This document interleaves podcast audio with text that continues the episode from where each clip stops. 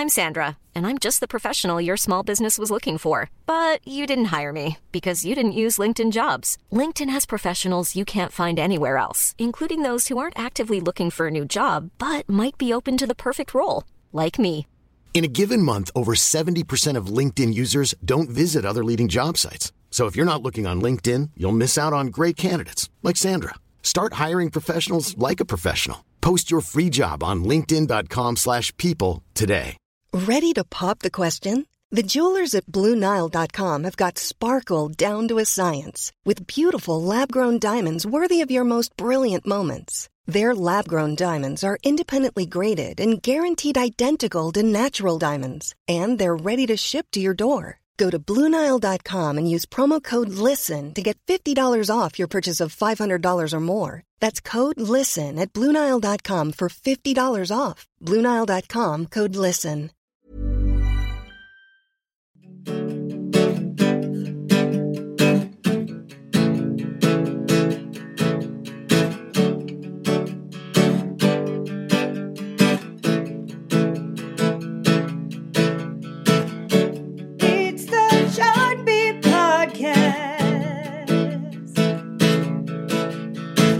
And welcome to the Billboard Beat Podcast. Gary Trust, Billboard's Senior Director of Charts, And hey guys, it's Trevor Anderson, a chart manager here at Billboard. and continuing our four part look at the biggest Hot 100 hits all time, 1958 to 2018. It's the Billboard Hot 100 60th anniversary.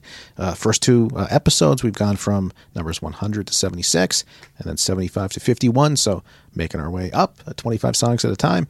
Uh, kind of interesting, Trevor, the date that this is uh, hopefully posting on. Uh, we're taping this on Tuesday the 14th, but plan to post on the 16th. A really historic day in music history. It's Madonna's birthday. Madonna turned 60, so happy birthday, Madonna. Interesting for 1958, that's when Madonna was born. So uh, the Hot 100 started August 4th, 1958. Madonna was born August 16th, 1958. And Michael Jackson was born August 29th, 1958. So August 1958 gave us the Hot 100, Madonna, and Michael Jackson. Uh, you ranking those in order of importance? Uh, chronological. okay, all right, fair. All right, let's uh, just keep going from uh, what we started so far. Uh, halfway through the countdown, uh, we've heard from some guests too. Ed Sheeran's uh, brother Matt talking about "Perfect." That was back uh, in the '90s on the countdown. Micky Dolenz of the Monkees, we heard from him. Uh, other guests, so uh, we'll keep doing that too, as well as we uh, go forward. We're going to hear from Jackie Jackson of the Jackson Five, talking about Michael Jackson. Uh, speaking of Michael Jackson this week, uh, coming up on the podcast, and more guests next week as well. So let's keep going here on the Billboard Beat podcast, kicking things off at number 50. Let's go from number 50 to number 46. It's hard to look right at you, baby.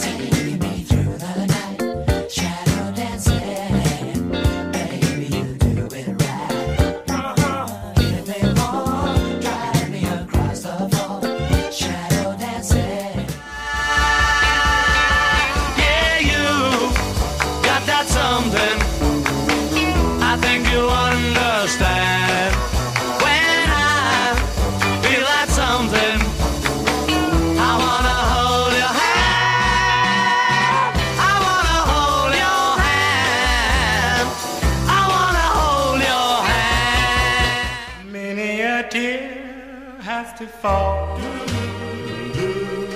but it's all in the game. All in the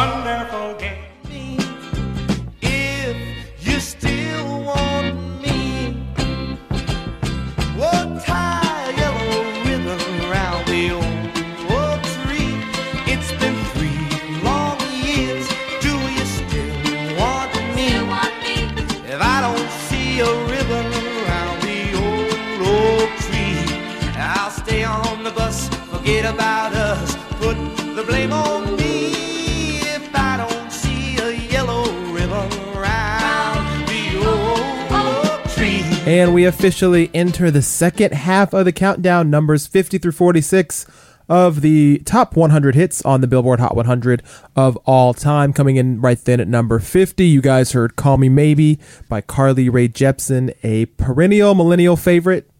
Number one in. Wait, wait, this song hit number one in June 2012. Yeah. Like I knew it was 2012, but for some reason, I felt like this song was way bigger before June. That dang, that like it goes kind of late because I know like when I went to college, like spring break, that's when that's when the songs blew up in like March. America was slow to catch on. College campuses were ahead of the curve on this one. Where was spring break that year? Spring break was in Jamaica. Ah. So that that was the thing for yeah it was. So the thing the, what's the thing for me because because we went out of the country. There's a group of us who went out of the country. So that was the thing. Like it was not a song when we left the country, and we were off the grid for like a week, and we came back and like everybody had their videos and their road trips and everything, and that was the soundtrack to all of it. So we were like, what the hell did we like? What the hell do we miss? What is this? Came back to a totally different place. Or- and it and some would argue that it has never been the same since.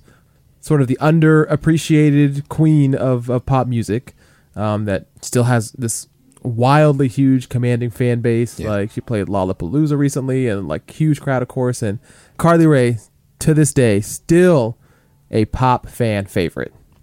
All right, number 49, just above Carly Rae Jepsen, we got Shadow Dancing by Andy Gibb. Number one uh, back in 1978. And if you know Andy Gibb, you probably also know his three other brothers, Barry Maurice Robin, better known as the Bee Gees. Bee Gees, of course, standing for Brothers Gibb. So, kind of this weird situation, this uh, Jackson esque kind of thing, where you have two acts who come out of the same household but are not like formed together initially. So uh, you know, kind of like how you know, like obviously the Jackson Five were one thing, and like Janet later became uh, a huge megastar in her own right, and even some of the other Jackson children, of course, really all the Jackson children have recorded at some point or another. Uh, but makes you kind of wonder, like, what was going on where like Andy was not a BG, and I guess Cap, capital PG. He was he was a well, bro- he was a yeah, by brother definition, Gibb, right, Yeah, but why he is not a part of the the almighty disco trio. Um, really looks like Andy was just a little too young. His brothers were already uh had formed the, the group by the late '60s. Andy was born just in 1958, so I mean when the Bee when the Bee Gees really were even hitting number one in the U.S. in 1971, Andy would have been only about 12 or 13, so way too young to be, you know, involved in that life and, and recording and probably still in school and all those things. Um, but by 1978, you're talking about a huge year for the entire Gibb family. Bee Gees taking some of those Saturday Night Fever cuts to number one. Andy number one twice that year with uh, Shadow Dancing, and I just want to be your everything. And fun fact for you Hot 100 uh, chart fans out there, Shadow Dancing, Andy Gibb, when it hits number one in 1978, makes him the first solo artist to have his first three songs on the Hot 100 all go to number one. Yeah.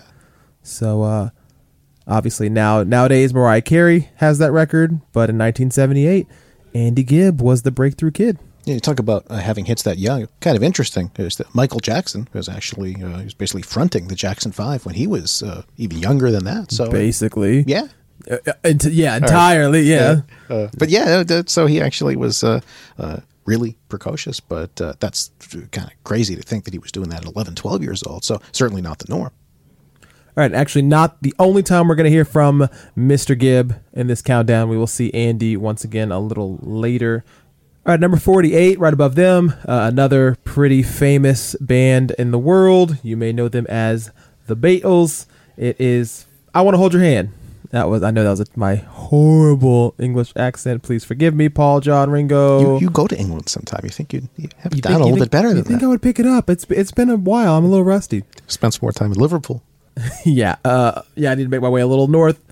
But uh, of course, number 48, the song that really kicked it all off for them in the United States, I Wanna Hold Your Hand, number one, seven weeks back in 1964. The first of the still record 20 number one hits by the Beatles on the Hot 100, something that nobody, no matter how hard they tried, has been able to match. as this is our first mention of the Fab Four, we should take some time to note that it should be no surprise to anybody in world history that the Beatles are also the top artist of all time on the Hot 100. Of course, having 20 number ones definitely helps your cause. And uh, real quick, if you're wondering who else makes the cut, so this is an accumulation of all an artist's chart history put together. So th- these are just the biggest acts all time. Number 10, uh, real quick, Rihanna. So Rihanna already number 10, of course, nowhere near through with her recording career, so she's still got some room to grow, but um, just in a little over a decade, already racked up enough hits. 14 number ones among them, landing her in 10th place all time. Yeah, kind of interesting. The Beatles were a band uh, really uh, on the charts in the U.S. 64 to 1970. So their uh, U.S. Uh, charts band only only six years. Rihanna's been around for a little over a decade. So sometimes you get these superstar acts who just pack in a whole uh, bunch of hits in a pretty quick span. And some familiar names coming up. Uh, number nine, we got Whitney Houston. Um, of course, uh, 11 number ones helping her out there, including the eternal I Will Always Love You. So Whitney at number nine, just above Rihanna. Number eight, we got Michael Jackson. So, of course, the king of pop. Multi decade career there. 13 number ones, which is still the most by any male artist on the chart. And right above Michael at number seven, we got little sis Janet. So Janet just barely edges Michael. Um, a lot of that, of course, having to do with with an incredible streak of longevity that Janet had, including 18 consecutive top 10 hits, going from uh, just at the end of the 1980s all the way nearly to the end of the 1990s. So, I mean, the 90s were a massive, massive time for Janet. We, all, of course, know seven top fives off Rhythm Nation and, and all those achievements. So they land her at number seven. Number six, we got Stevie Wonder. Uh, again, just as with most of these artists, it's just really an exercise in longevity who's been able to sustain such a high performing career for so long. Stevie Wonder, uh, 10 number one hits on the Hot 100 to his credit, um, among plenty of other accolades. So basically, you're saying we're going to know all these 10 names. There's no surprises. Yeah, I mean, uh, unlike I guess the songs list, which some people may, you know, some songs that may have been one hit wonders or or just some songs that have fallen by the wayside in the culture. When you add up an artist's whole career together, you, these names are icons for a reason. Right. And number five, uh, Mariah Carey coming in, 18 number ones. That is second, of course, only to the Beatles. Number four, Elvis Presley. So even though he uh, kind of gets cut short with his career having come before the Hot 100, still did enough damage once the chart came in uh, in 1958 to land in the number four spot. I'm sure the Elvis fans will rue rue the timing of the Hot 100 as they as they always will. But Well, you know, he, if nothing else, he inspired the Hot 100 in, in many ways. If his success hadn't happened, there's probably a good chance uh, the Hot 100 doesn't happen uh, a couple of years later. well, Hot take. 60 Uh, that's, something that's, years a, that's, later. a, that's a scorching take. Yeah. Number three, the highest male artist we'll see here is uh, Elton John. Again, just one of those guys, number one hits as far back as the 70s, going all the way, of course, through uh, the late 1990s with the, the Candle in the Wind tribute, of course, with, with Princess Diana. To, you know, take that, Drake. Can, can Drake last 30 years? Come back in the 2039, find out. Uh, yeah, and I'm sure I'll probably be like, I'm sure knowing my luck, I'll be like, this clip will be sampled. Can Drake last 30 years? And then, like, that'll be the opening bar and I get ripped off. Just play it for me re- really loud then so I hear it. Yeah, Gary will be. Who, Gary, how old are you going to be then? Just, just visit once in a while. All right, number two, in the runner up spot, silver medal goes to Madonna, uh, the most top tens of any artist in Hot 100 history, standing currently at 38. So, uh, kind of nice you got the act, if you kind of line it up, the act with a consecutive top 40 streak, most top tens, and of course, coming in at number one, the guys with the most number ones. That is uh, once again the Beatles. So a nice clean 20 number ones, all between 64 and 70. So they were adding them at a rapid, rapid pace. But yes, uh, the Beatles. Wrapping up um, a quick sort of segue into the top 10 Hot 100 artists of all time. If you want to see the full list of all top 100 from the Beatles all the way down, be sure to check out billboard.com. It's all there. All right, back into the countdown at number 47. We got the song It's All in the Game by Tommy Edwards. Uh, number one hit back in 1958, September 29th, 1958. So, really, just under two months since the Hot 100 began. Also, uh, Mr. Edwards making history as the first black artist to top the Hot 100. So, uh, you know, wasn't wasn't Supremes, wasn't Stevie Wonder, Marvin Gaye. It was Tommy Edwards. Yeah, probably probably good trivia questions. A lot of people uh, wouldn't get. You might think, yeah, Ray Charles. All right, and number 46, wrapping us up with these first five songs, we got Dawn featuring Tony Orlando. And what a title this one is. Tie a yellow ribbon round the old oak tree. That would not pass any marketing test today. Not, not a good hashtag. No, not especially when we had the 140 character limit. That's that's half the game right there. But uh, number one hit in 1973 for them. All right, we're gonna keep things going. Let's keep rolling. We are at number 45. Here's 45 through 41 of the top 100 hits on the Hot 100. Let's go. Never made it as a wise man. I couldn't cut it as a poor man stealing. And this is how you remind me. This is how you remind me. This is how you remind me This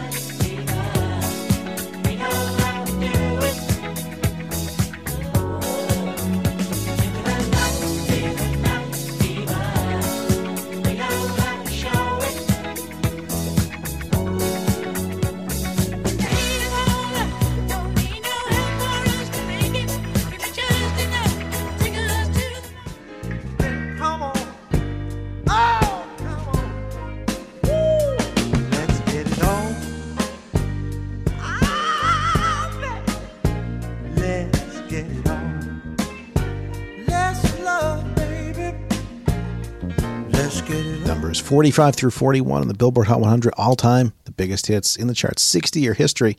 Uh, kind of like we went back in time uh, exactly with every song. Started in 2001, wound up back in uh, 1973 with those five songs.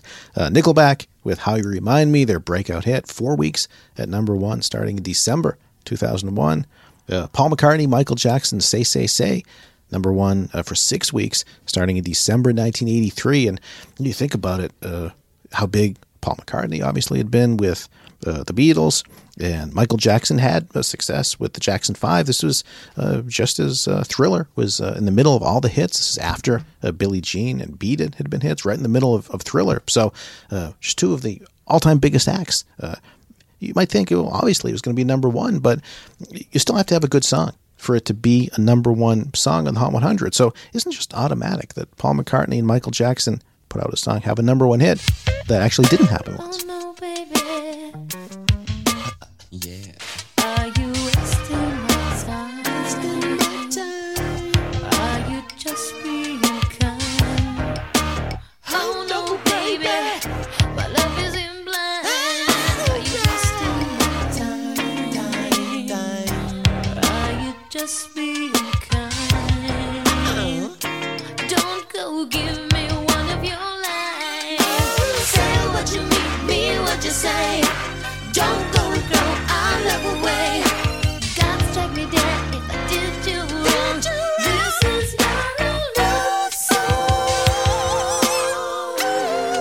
That's a little clip of Madonna and Prince.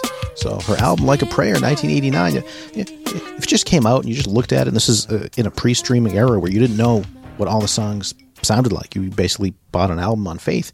Uh, you might look at the track list and, and see that there's a Prince and Madonna duet uh, on there. And there were uh, four top tens from Like a Prayer, a fifth top 20 hit. So uh, if you didn't know anything about the album, you're just looking at the songs and the, the list of who's on there, you might think, well, well, obviously it's 1989. Madonna and Prince are going to have a huge, maybe a number one hit uh, love song that they co-wrote it, co-produced it. It was never a single.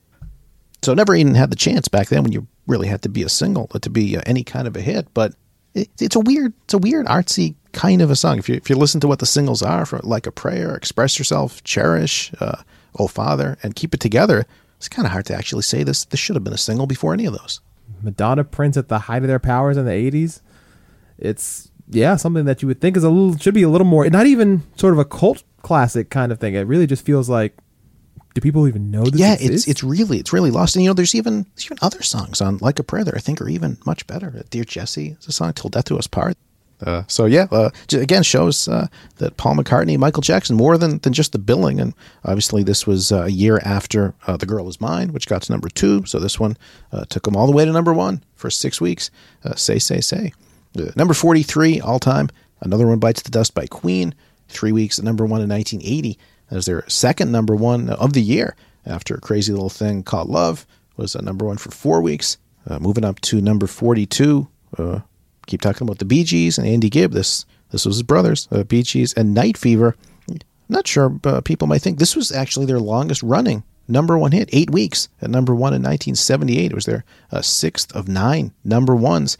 Uh, and yeah, their longest leading number one, driven uh, in large part by uh, the popularity of the Saturday Night Fever soundtrack. It was the third number one from the album. So they were just on such a roll at that point, which uh, you might think Staying Alive was sort of a more iconic song, maybe, but uh, it built on the momentum of that. This one, uh, two months at number one, eight weeks. So uh, finishes at number 42.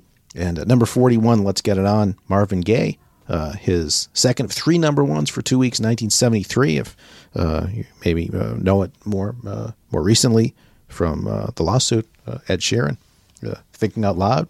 It was uh, brought up that it kind of sounded like that, although it was thrown out, so Ed Sheeran didn't have to defend whether it sounded like that. But part of the history, kind of interesting song that uh, can be out 40 years later, kind of takes on a whole new life in pop culture. Because someone uh, does something new that uh, brings it back. what is the third number one? Sort of related uh, on that topic. Got to give it up, Got to give it. which uh, sort of turned into blurred lines.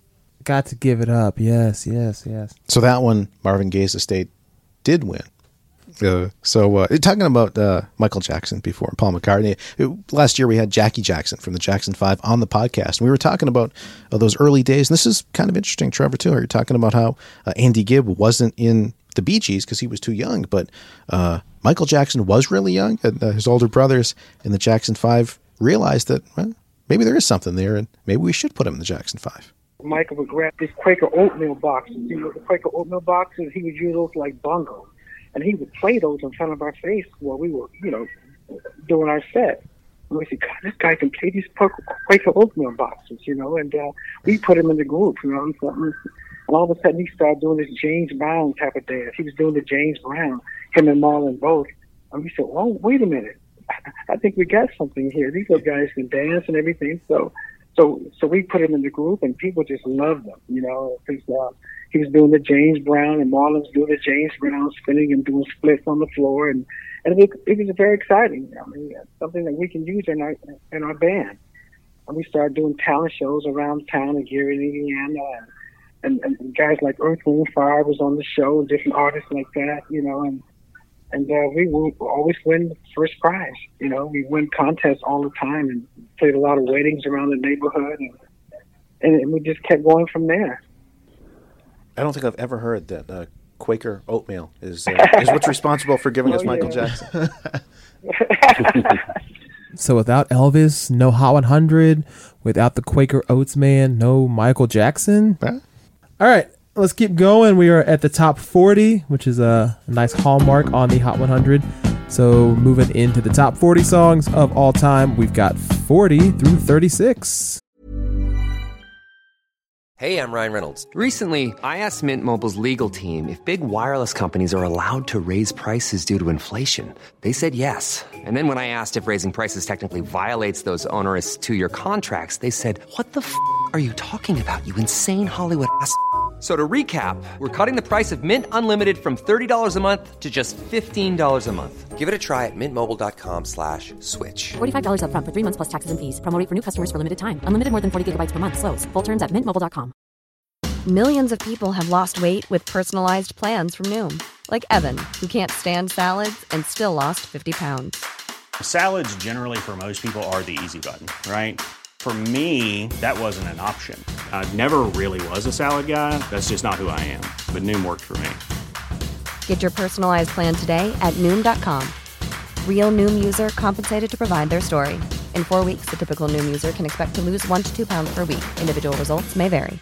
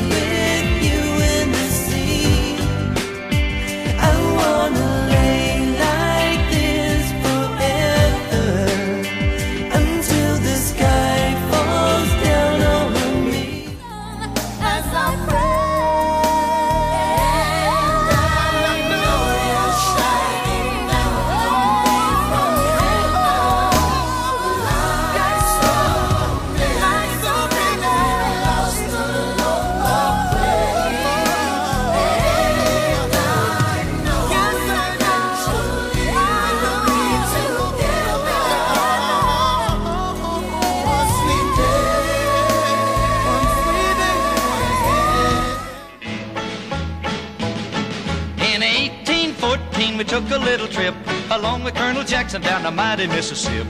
We took a little bacon and we took a little beans and we caught the bloody British in a town in New Orleans. We fired our guns and the British kept a coming. There wasn't as many as there was a while ago. We fired once more and they began to running on down the Mississippi to the Gulf of Mexico. Tossing and turning all night. I kick the blankets on the floor. Turn my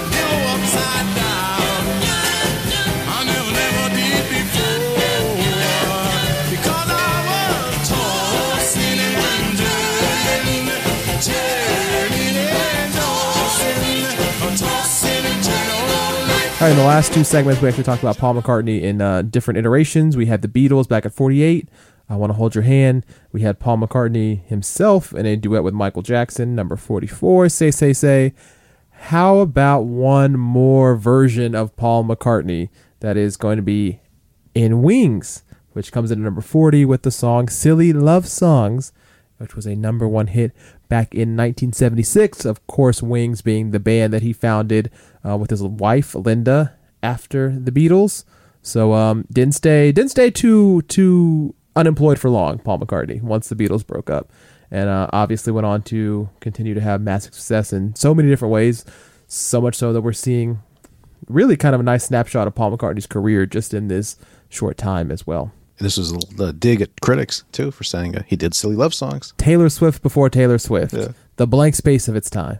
All right, number 39, we got a favorite pair of Australians, Savage Garden, with the song Truly, Madly, Deeply, a number one hit in 1998, one of two number one hits in their career. Also, of course, the song I Knew I Loved You. All right, uh, number 38, we've got sort of one of the most famous songs probably ever associated with the Hot 100.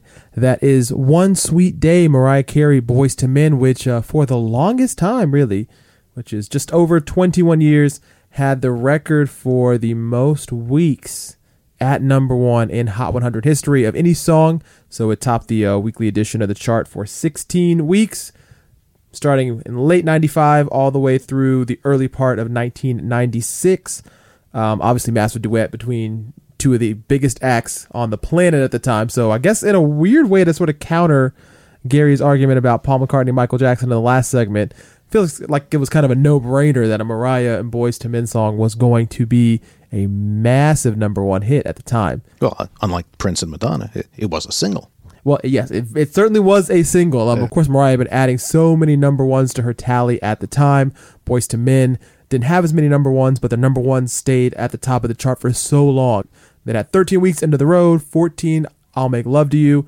So I guess you kind of bring those those two things together. It's a number one debut, which kind of is Mariah's quickness at work there, and then it stays at 16 weeks, which is sort of the boys' longevity. So uh, best of both worlds that they got there. Yeah, it was never uh, surprising to me that it uh, was such a big hit at the time because, uh, yeah, right in that uh, sweet spot of their success in uh, 1995. Uh, it's exactly what you would have expected, and Mariah's typical great vocals, Boyz II Men's harmonies, so emotional lyrics, it all came together. Yeah, not, not surprising at all to me. Uh, now, one thing that might be surprising to some people is how does the song that has the most weeks at number one rank? Uh, kind surprisingly, maybe a little low for what people would have expected at number 38. So, of course, this chart is tracking hits on the chart.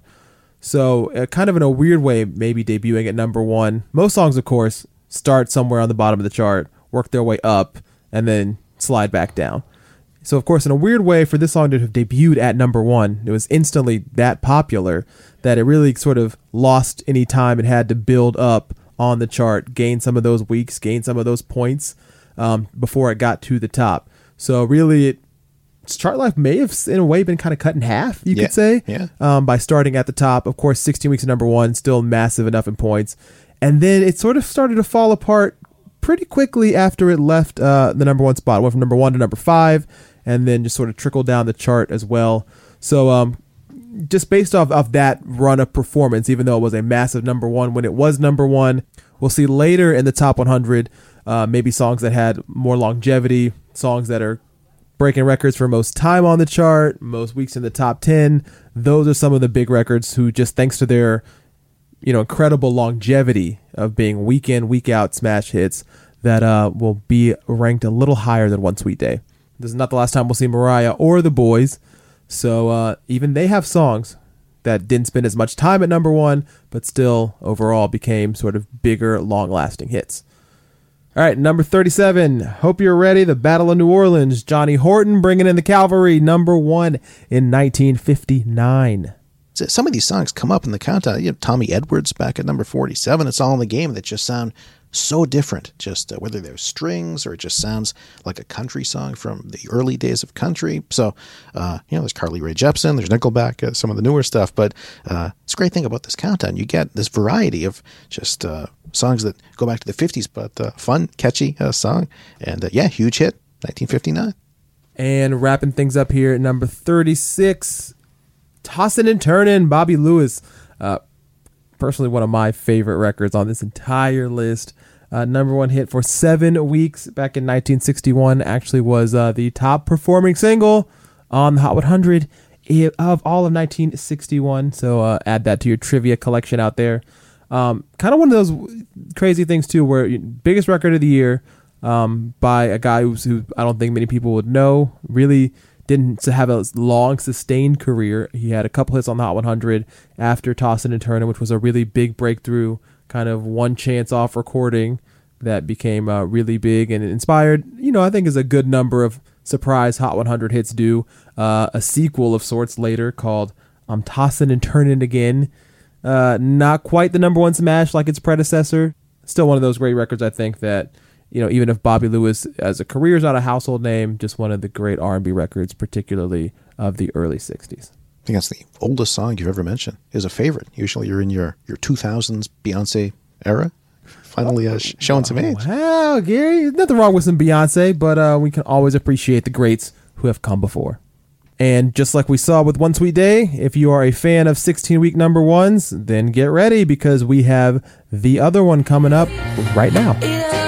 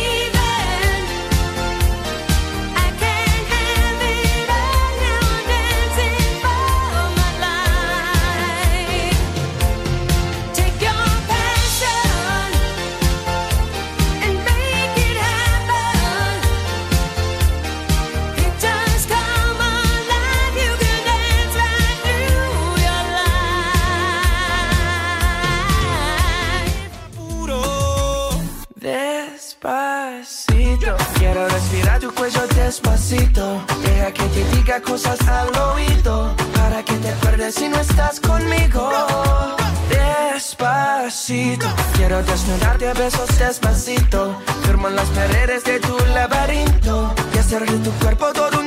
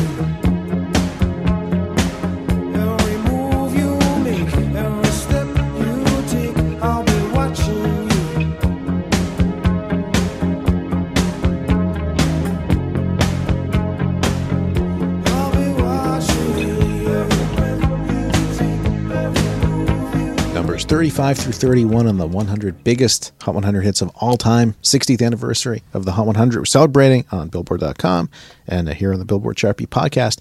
Uh, number 35, Adele, Rolling in the Deep, seven weeks at number one in 2011. Uh, Trevor, I remember going up to uh, Columbia Records offices in, uh, would have been, uh, yeah, 2008. And uh, record guy Pete Casenza, who's been on the podcast before, wanted to play a new artist, Adele. Song was uh, Chasing Pavements. I thought it was pretty good. He was really uh, obviously thinking this was going to be the biggest thing, and yeah, I thought it was interesting and good. But uh, it would take until the next album uh, after 1921 for Adele to hit uh, the heights that she made her a superstar ever since. Yeah, I mean, amazing what Adele's been able to accomplish. I think, particularly in an era where I think a lot of people may have suspected that somebody, you know, of, of her performance style, you know, she doesn't she doesn't do a whole lot of dancing and theatrics and choreography. She just stands there and sings. I mean, a lot of ballads. Doesn't have too many up tempo songs, and I think a lot of people thought that that era was gone. You know, that was out the door with Celine and Whitney and, and Mariah, and Adele proving, you know, that talent at the end of the day can always win. Speaking of Adele, I just want to play a quick clip of this song. Remind me once again just who I am because I need to know. You say I'm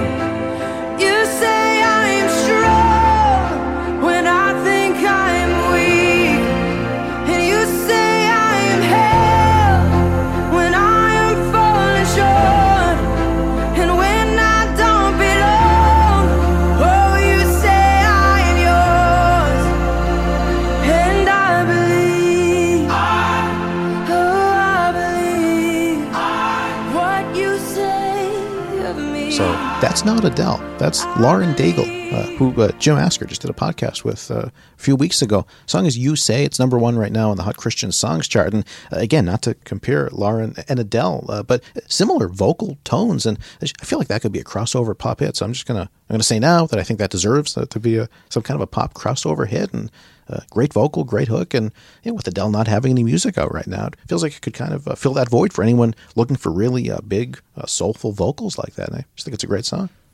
Uh, the phrase with Adele not having any music out right now is unfortunately something that is much too common Yeah. in these days. Uh, number 34, Flashdance, What a Feeling, Irene Cara.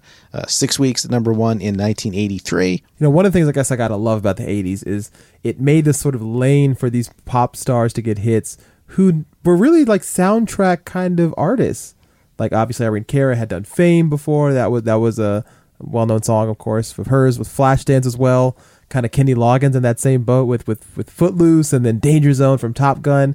It's just like I don't know. It's, it's kind of this like weird coincidence, I guess, where where movies and music really intersected in the '80s in a way maybe that we haven't ever seen before and may never see again. That so many number one hits became best original song winners from the Oscars. Just that intersection was so big that even the artists who sang, you know, on some of these soundtracks on multiple ones could get, you know, multiple top 10 hits, even if, you know, people necessarily didn't know the artist themselves. So kind of interesting. Got to get you some uh, Loggins and Messina or Kenny Loggins albums so you can know he was more than just Footloose and uh, Dangerous Zone. I'm just, that's what I'm, that's just the tip of the iceberg. Um, you ain't got to log into me. Uh, number 33, the other record tying 16 week number one, Luis Fonsi, Daddy Yankee, and Justin Bieber with Despacito. So just uh, last year. And again, uh, more Power Bieber. We're talking back at number 50, how uh, his tweet really helped uh, break out Call Me Maybe by uh, Carly Rae Jepsen in 2012. And then uh, last year, he'd become a fan of Despacito, joined on it, made it another a huge number one hit. And like you were saying before, Trevor, about how was One Sweet Day, uh, 16 weeks at number one, uh, number 38. Well, how was Despacito, number 33 with 16 weeks at number one? How is how is it not higher? Uh, sort of the opposite. Whereas One Sweet Day uh, debuted at number one and kind of lost any weeks leading up to number one. Uh, Despacito had a bunch of weeks on the chart before Bieber joined. And then once he did, it shot uh, from number 44 right into the top 10 and right up to number one. So, uh, kind of lost some points by just never having that middle ground of uh, jumping up to the top 20 and the top 10 steadily. So, kind of hurt its longevity that way, uh, chart wise. Can't win them all. Uh, one thing it does win is the title of the most streamed song of these entire 100 songs that we're counting down, which uh, really shouldn't be that uh, surprising uh, at all. So, uh, it's actually a real quick look at the most streamed songs on this countdown by decade. So, uh, if we go in the current decade, the 2010s, uh, Despacito is the most streamed song uh, in the U.S., 1.65 billion streams. And again, that's just since the song came out last year. Uh, going back to the 2000s, this is a song that's, uh, I'll say, actually coming up on the countdown. We haven't gotten to it yet. Uh, yeah, by Usher, featuring Lil Jon and Ludacris. 335 million streams. That's the most streamed song of the 2000s of all the songs in this top 100. Uh, going back to the 90s, song we heard back at number 54, Whitney Houston, I Will Always Love You, with 315 million U.S. streams. How many of those by you, Trevor? Mm, about at least good half, yeah. You're still playing your uh, your bodyguard CD. I'm still. You're right. I've got. I've got it vintage. Uh, 1980s, Billie Jean, Michael Jackson, back at number 86 with 450 million streams all time. That's higher than I Will Always Love You. And yeah. 1970s, Staying Alive by the Bee Gees uh, was at number 59, 244 million streams. Uh, 1960s, this song hasn't come up yet in the countdown. Hey Jude by the Beatles. Uh, you can start to see here where the numbers uh, tail off a little bit for streaming. Uh, 85 million streams, so kind of makes sense. Streaming has come along uh, in the last uh, decade plus, so uh, 60 songs just pretty much aren't going to get that many streams relatively. And the 50s, this one also coming up in the countdown, Mack the Knife by Bobby Darin with 24 million streams. So, you know, we, we've said this before how this countdown is all based on chart performance. It's what you did when you were on the chart at the time. Uh, this list's kind of interesting of the most streamed by decade of the top 100 because it uh, points to what you did after you were on the chart and that uh, legacy afterwards. So uh, none of those are surprising that uh, they'd have that kind of long tail. I will always love you, Billie Jean, Staying Alive, sort of the some ways the defining hits of each decade. Uh, up to number 32, Somebody That I Used to Know by Gotye featuring Kimbra, uh, biggest hit of 2012. That was the number one song of that year. Uh, eight weeks at number one. A lot of people might think he's he's a one hit wonder. Technically, he's not. He had uh, one other song on the Hot 100, uh, one week at number 96. But if you look at his Hot 100 history, he's got two songs on the Hot 100. Uh, song was Eyes Wide Open.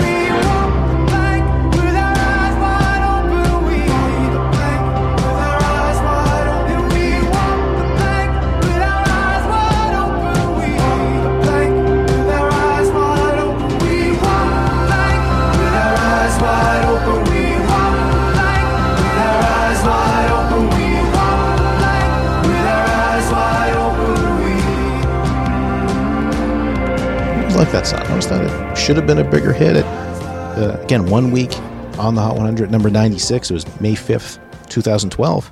Somebody that I used to know was number one that week. So he had a long way to go. And even if he uh, went all the way up to the chart, he would have been blocked by himself. But uh, kind of Peter Gabriel kind of a sound in, that song. Uh, just uh, if, you, if you think of Gotye, you think of that one song. Uh, he did have other stuff. So uh, Eyes Wide Open.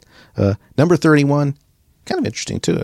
Peter Gabriel sound we're talking about. Kind of a Sting sound to Gotye as well. And uh, there's Sting and the Police at number 31 with Every Breath You Take. Also, eight weeks at number one, 1983.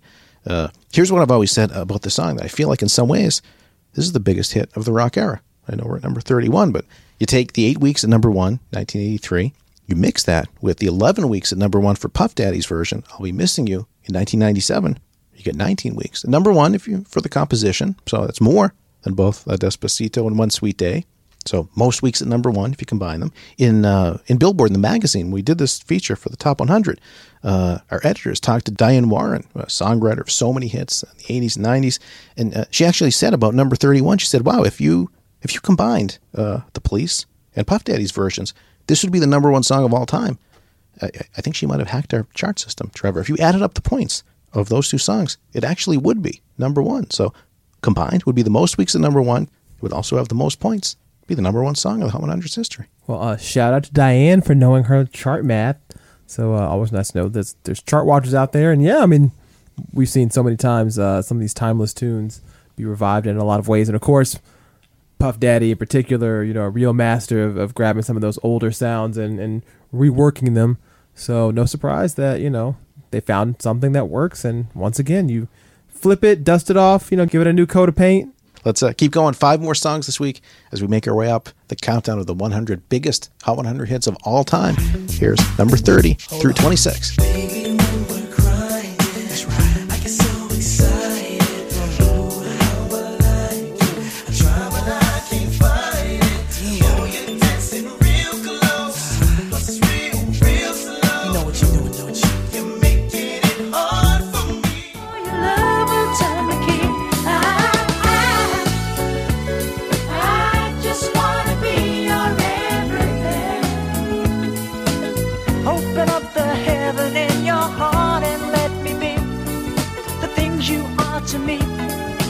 And not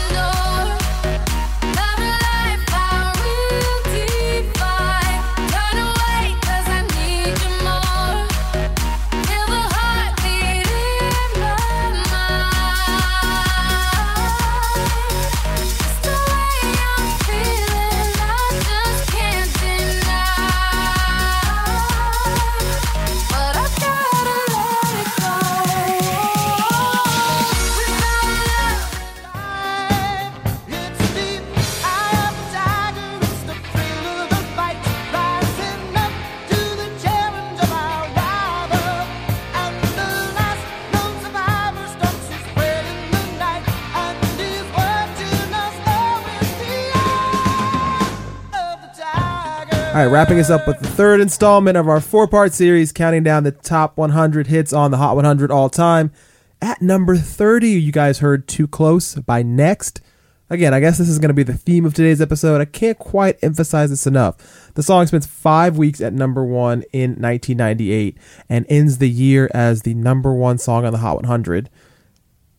That same year, Brandy Monica had 13 weeks at number one with The Boy Is Mine. Still not enough to be the top song of the year. So, uh, for that race, for the top song of the year, it really is a marathon. Week to week, you can think of it as a sprint, but there are some songs that are awarded on the weekly chart. There are some songs that are awarded on the yearly and all time charts.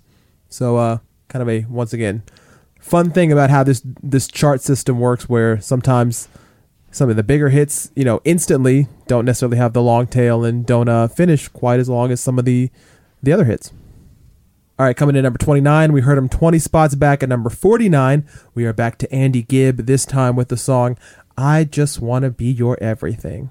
Number one hit back in 1977 for Andy. Again, the second number one hit right out of the gate for him. Um, for fans of the Brothers Gibb, we've talked so much about Bee Gees. We've seen Andy all over this countdown. Uh, we are going to uh, leave our friend Andy Gibb at this point. We still have one more song by his older brothers to get to on next week's edition. So uh, again, just kind of crazy that not only for the Gibbs to have this many hits in their career, but to have this many just on the top 100 songs of all time just really goes to show how influential and, of course, how hugely popular the Bee Gees were. I know some people may think of them just sort of as a symbol of one era that really hasn't transcended sort of all of music history the way Elvis and Michael Jackson and everybody did, but uh, the Bee Gees definitely one of the most influential acts of all time and certainly deserving of their spots on this chart. Yeah, they faced a real backlash after disco, which is uh, it just it burned so brightly, but uh, just ended so sharply uh, as the 80s came on. So they didn't have any uh, big U.S. hits for a long time. I remember in uh, 1989 they came out with one, and it, I was I was 15. I kind of only knew them of disco. I was like, oh wait a minute, this this one song's pretty good, and it became a top 10 hit. And I had a few more albums in the 90s that were really good. They went a little more uh, pure pop at that point some big hits in the UK. So the US kind of never fully recovered for, for Bee Gees hits uh, in the US. But uh, yeah, just uh, great songwriters, great pop songwriters, and uh, yeah, over 50 years of, uh, of a legacy that, uh, yeah, not surprising that they'd be all over this countdown.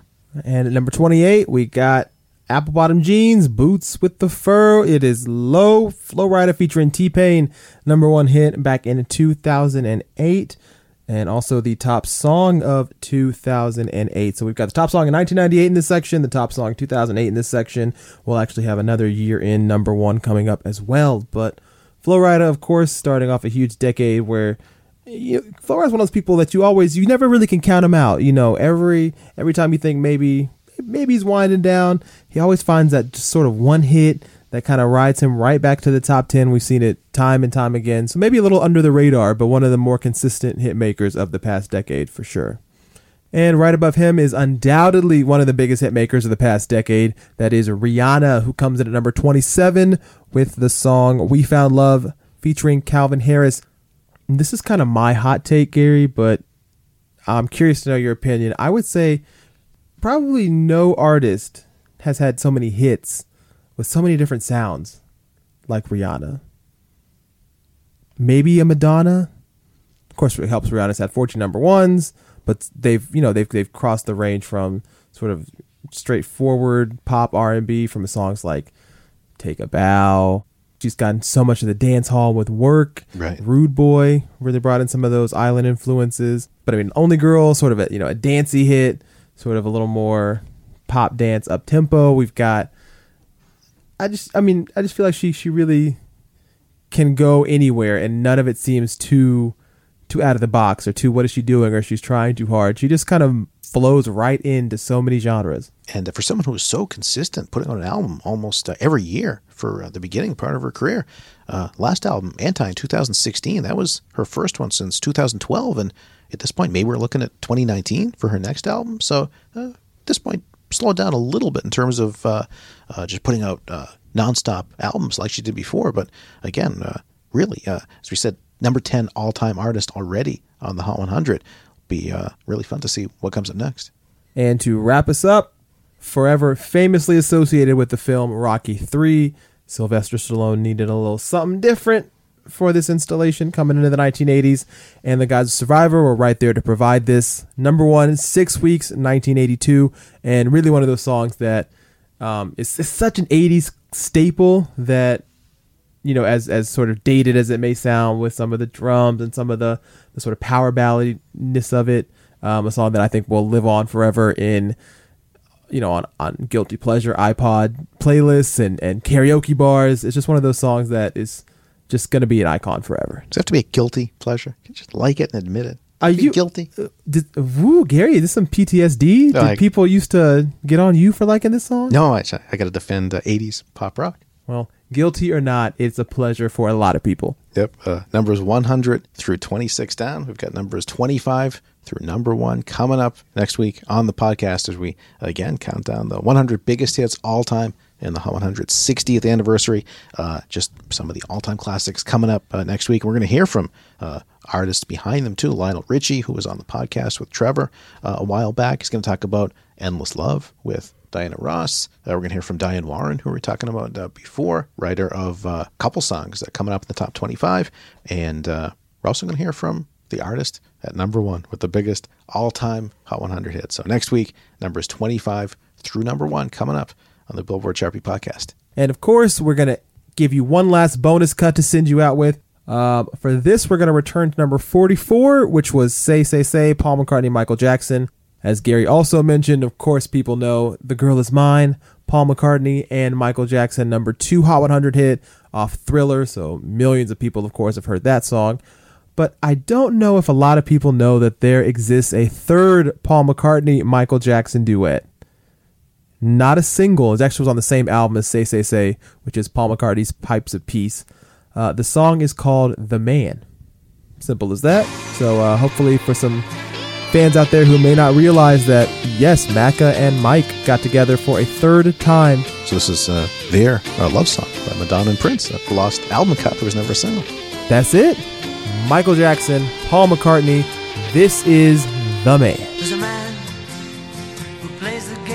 Life so well. Ooh, there's such a man. His thoughts you can never tell. Ooh, and it's just the way he thought it would be. Cause the day has come for